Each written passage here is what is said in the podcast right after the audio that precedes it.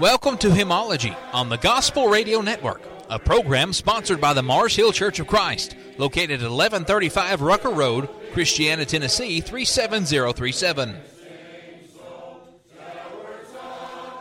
You may contact us by phone at 615 203 3637. If you would like more information about our congregation or this program, you may visit our website at www.marshillcoc.org.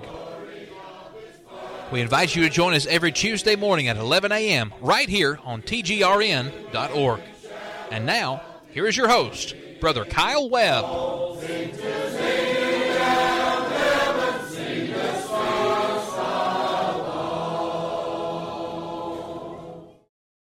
Welcome to Hymnology.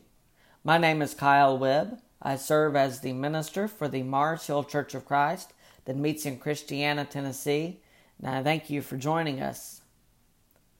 Our hymn of study today is Who at My Door is Standing, a song written by M.B.C. Slade and A.B. Everett.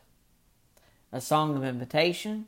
It's a song that that um, I've been singing all of my life, and you probably have too. Uh, but it's one that we are, are very familiar with, one that we use quite often in the churches of Christ.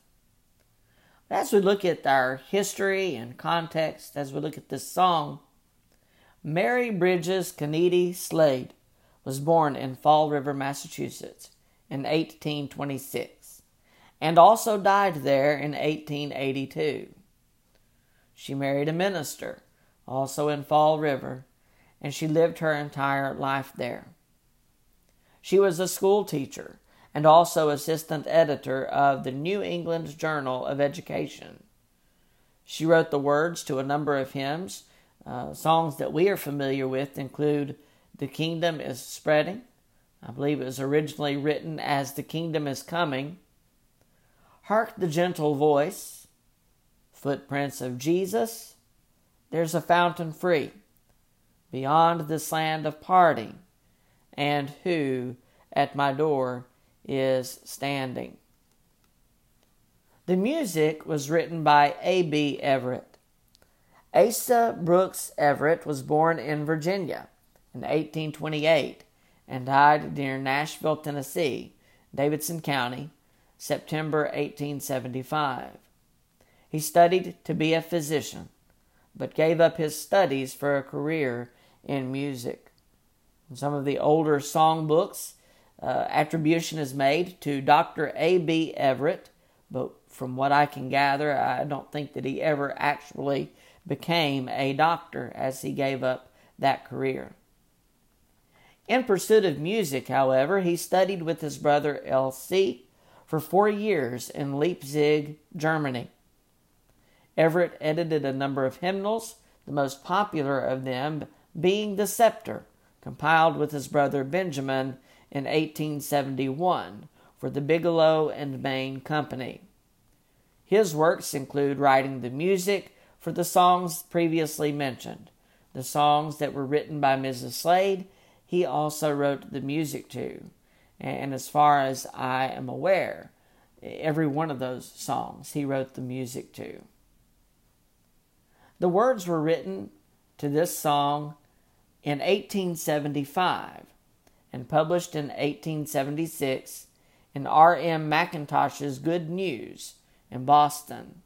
The music was written for these lyrics shortly after, and both were published together eventually.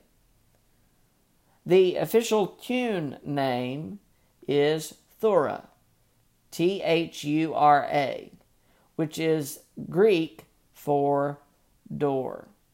And so it ha- has uh, significance there. In citing my sources, Hymns and History is a book that I use quite often.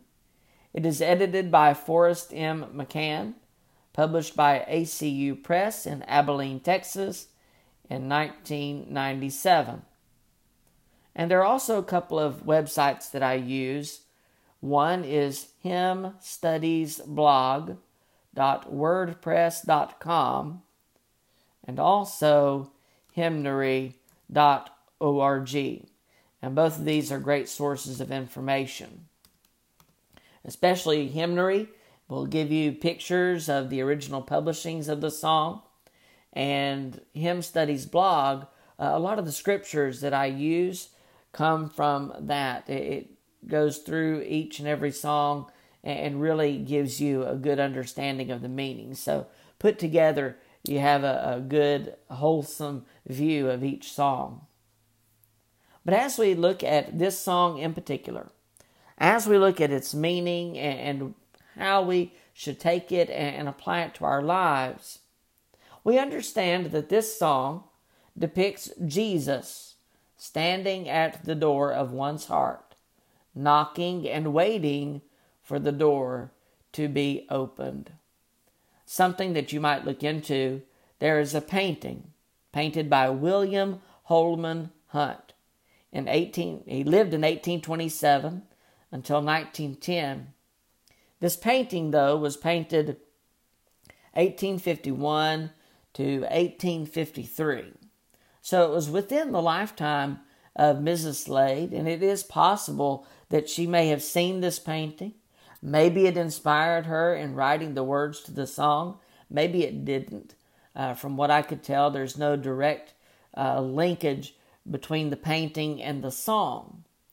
Uh, but it is interesting. And, and this painting is a painting of Jesus.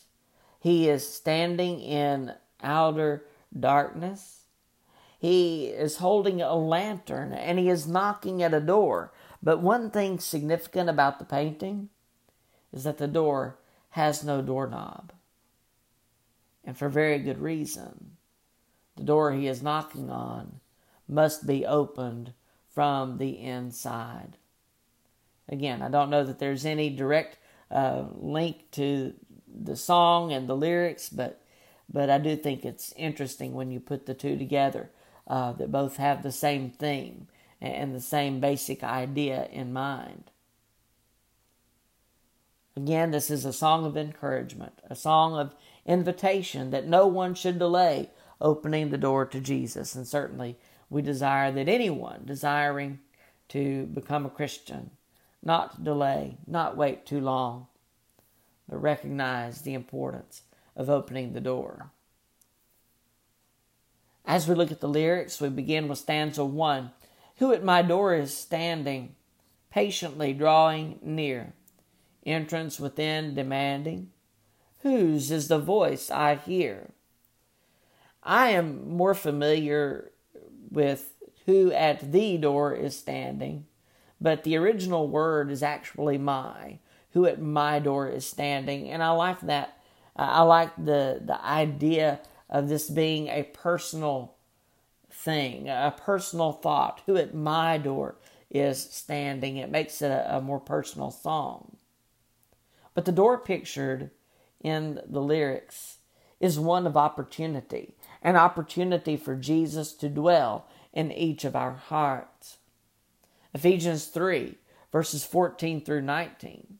For this reason I bow my knees to the Father of our Lord Jesus Christ, from whom the whole family in heaven and earth is named, that he would grant you, according to the riches of his glory, to be strengthened with might through his Spirit in the inner man. Verse 17, that Christ may dwell in your hearts through faith, that you, being rooted and grounded in love, may be able to comprehend with all the saints what is the width and length and depth and height, to know the love of Christ which passes knowledge, that you may be filled with all the fullness of God.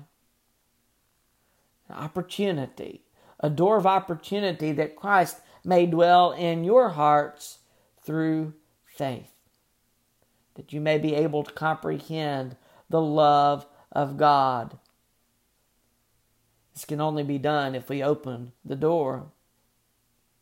We also must recognize that it is He, it is Jesus who is pleading with us to answer His call.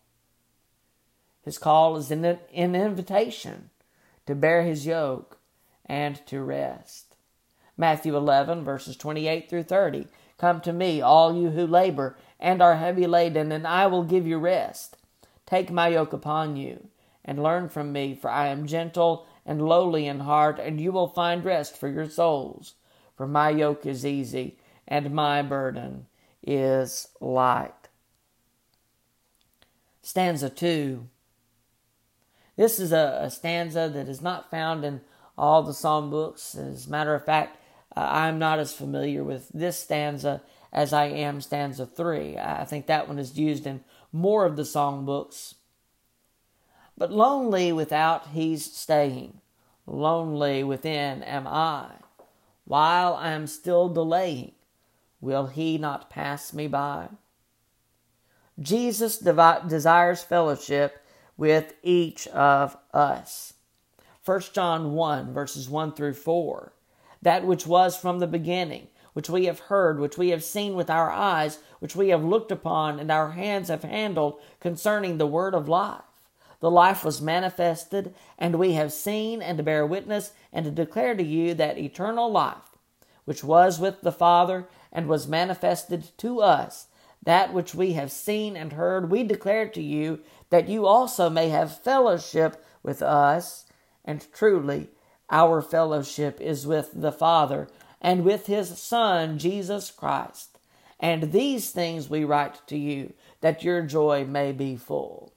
We desire fellowship with one another, with brothers and sisters in Christ, but in so doing, we are looking to have fellowship with God the Father and with His Son, Jesus Christ.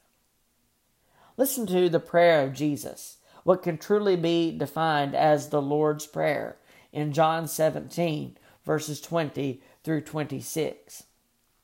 I do not pray for these alone, but also for those who will believe in me through their word, that they all may be one, as you, Father, are in me, and I in you, that they also may be one in us, that the world may believe that you sent me. And the glory which you gave me, I have given them, that they may be one just as we are one. Verse 23 I and them, and you and me, that they may be made perfect in one, and that the world may know that you have sent me, and have loved them as you have loved me. Father, I desire that they also, whom you gave me, may be with me where I am that they may behold my glory, which you have given me, for you loved me before the foundation of the world. O righteous Father, the world has not known you, but I have known you, and these have known that you sent me. Verse 26 And I have declared to them your name, and will declare it, that the love with which you loved me may be in them, and I in them. Jesus desires to be within us. He desires fellowship with us, but it can only be granted if we are willing to open the door. Lonely without He's staying, but lonely within am I. Lonely are we who are without Christ. Ephesians 2, verses 11 through 13 Therefore, remember that you, once Gentiles in the flesh, who are called uncircumcision by what is called the circumcision, made in the flesh by hands, that at that time you were without Christ, being aliens from the commonwealth of Israel, and strangers from the covenants of promise, having no hope, and without God in the world. But now in Christ Jesus, you who once were far off have been brought near by the blood of Christ. He shed his blood that we could be drawn to him. But for those who are without Christ, we find ourselves lonely within. The last line of stanza 2 has been changed, first in sacred selections for the church, and later also in Hymns for Worship Revised, the, the book that we use. Other books use stanza 3 instead. But as we look at the, the end of stanza 2, the last couple of lines, the original, while I am still delaying, will he not pass me by? An alternate line that is given in sacred selections and hymns for worship while I am still delaying, I am condemned to die. And the reason for the, the word change is that the, the one who compiled the Sacred Selections book uh, apparently had an objection to the idea of being passed by. The idea that Christ might pass us by. And similarly, he also changed the words to the song, Pass Me Not, O Gentle Savior. But as we look at the, the true meaning here of will he not pass me by, eh, it is that while we are delaying our obedience and or repentance, it is possible for us to miss salvation altogether, whether due to Christ's return or a sudden unexpected death. Christ and his offered salvation may indeed pass us by, leaving us to suffer the consequences of our disobedience. Proverbs 1 verses 28 through 33. Then they will call on me, but I will not answer. They will seek me diligently, but they will not find me, because they hated knowledge and did not choose the fear of the Lord. They would have none of my counsel and despised my every rebuke. Therefore they shall eat the fruit of their own way, and be filled to the full with their own fancies. For the turning away of the simple will slay them, and the complacency of fools will destroy them. But whoever listens to me will dwell safely, and will be secure without fear of evil. In Paul's second letter to the Thessalonians, referencing judgment and the return of Christ, he says in 2 Thessalonians 1, verses 8 through 10, in flaming fire, taking vengeance on those who do not know God and on those who do not obey the gospel of our Lord Jesus Christ. These shall be punished with everlasting destruction from the presence of the Lord and from the glory of his power when he comes in that day to be glorified in his saints and to, to be admired among all those who believe because our testimony among you was believed. Of this great and final day, Jesus himself says in Matthew 24, verses 36 and 42. But of that day and hour no one knows, not even the angels of heaven, but my Father only. Watch therefore, for you do not know what hour your Lord is coming. We do not know when Jesus' return will be. And so we must be ready, because if we delay too long, it may come in a day that we're not expecting it. And we must be prepared. We must be ready for his return. Stanza 3, the one that I am more familiar with.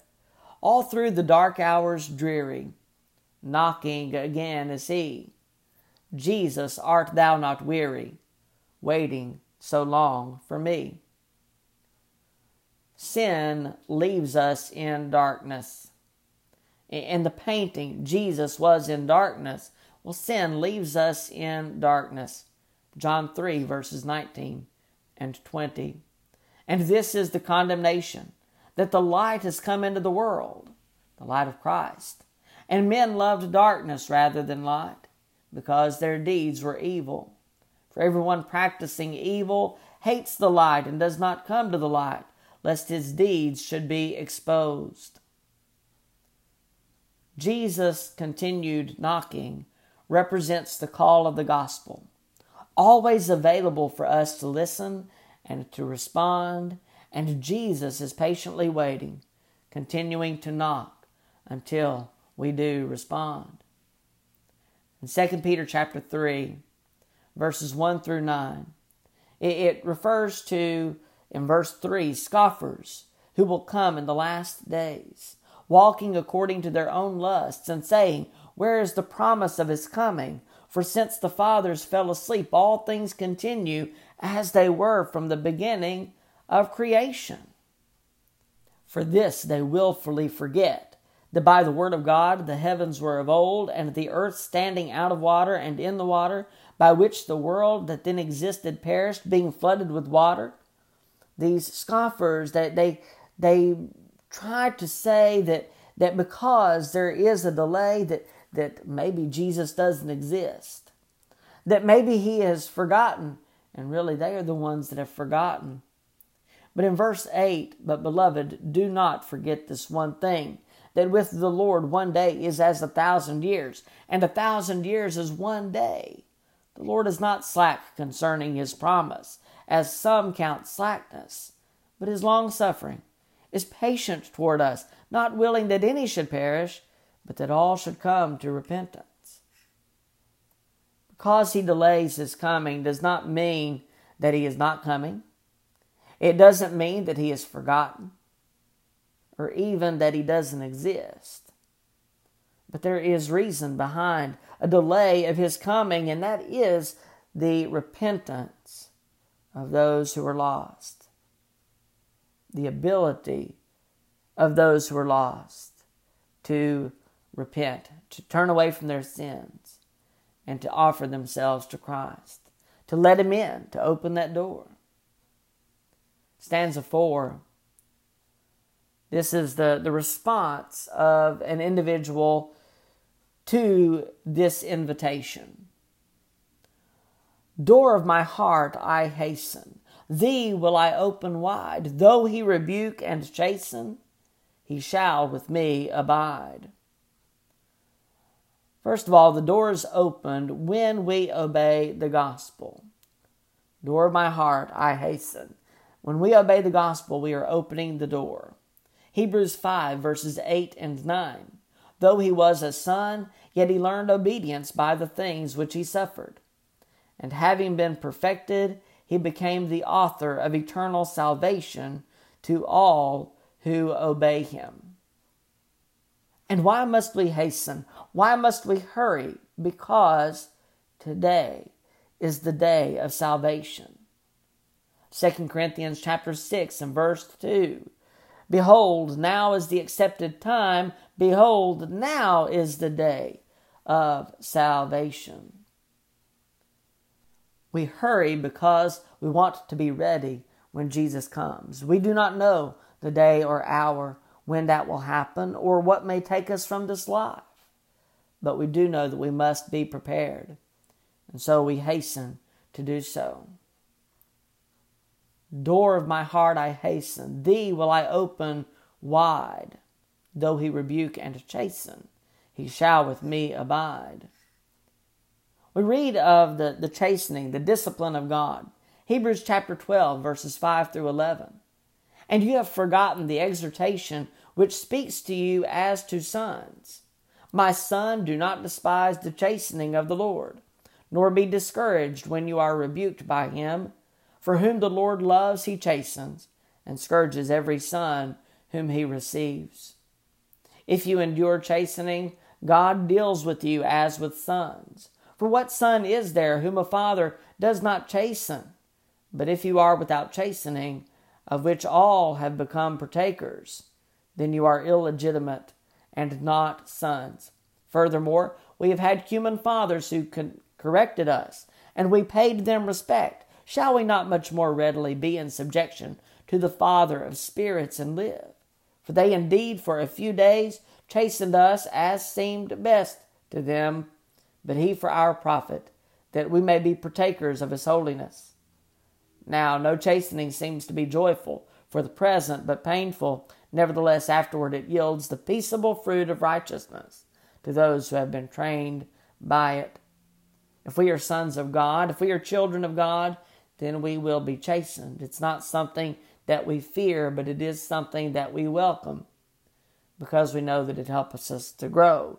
It helps us to be more of what God wants us to be.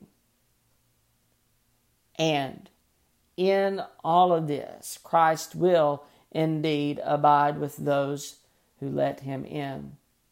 John 14 and verse 23 Jesus answered and said to him, If anyone loves me, he will keep my word, and my Father will love him, and we will come to him and make our home with him.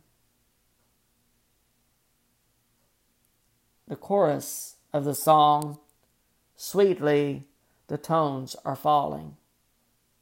Open the door for me, if thou wilt heed my calling, I will abide with thee. Jesus' final appeal to the lukewarm church of the Laodiceans is this Revelation 3, verses 20 through 22. Behold, I stand at the, at the door and knock. If anyone hears my voice and opens the door, I will come in to him and dine with him, and he with me. To him who overcomes, I will grant to sit with me on my throne, as I also overcame and sat down with my Father on his throne. Verse 22 He who has an ear, let him hear what the Spirit says to the churches. To this lukewarm church, to the church that was neither hot nor cold, but he would rather them be one or the other. He says, Behold, I stand at the door and knock. He gives them opportunity. If anyone hears my voice and opens the door, I will come into him and dine with him, and he with me.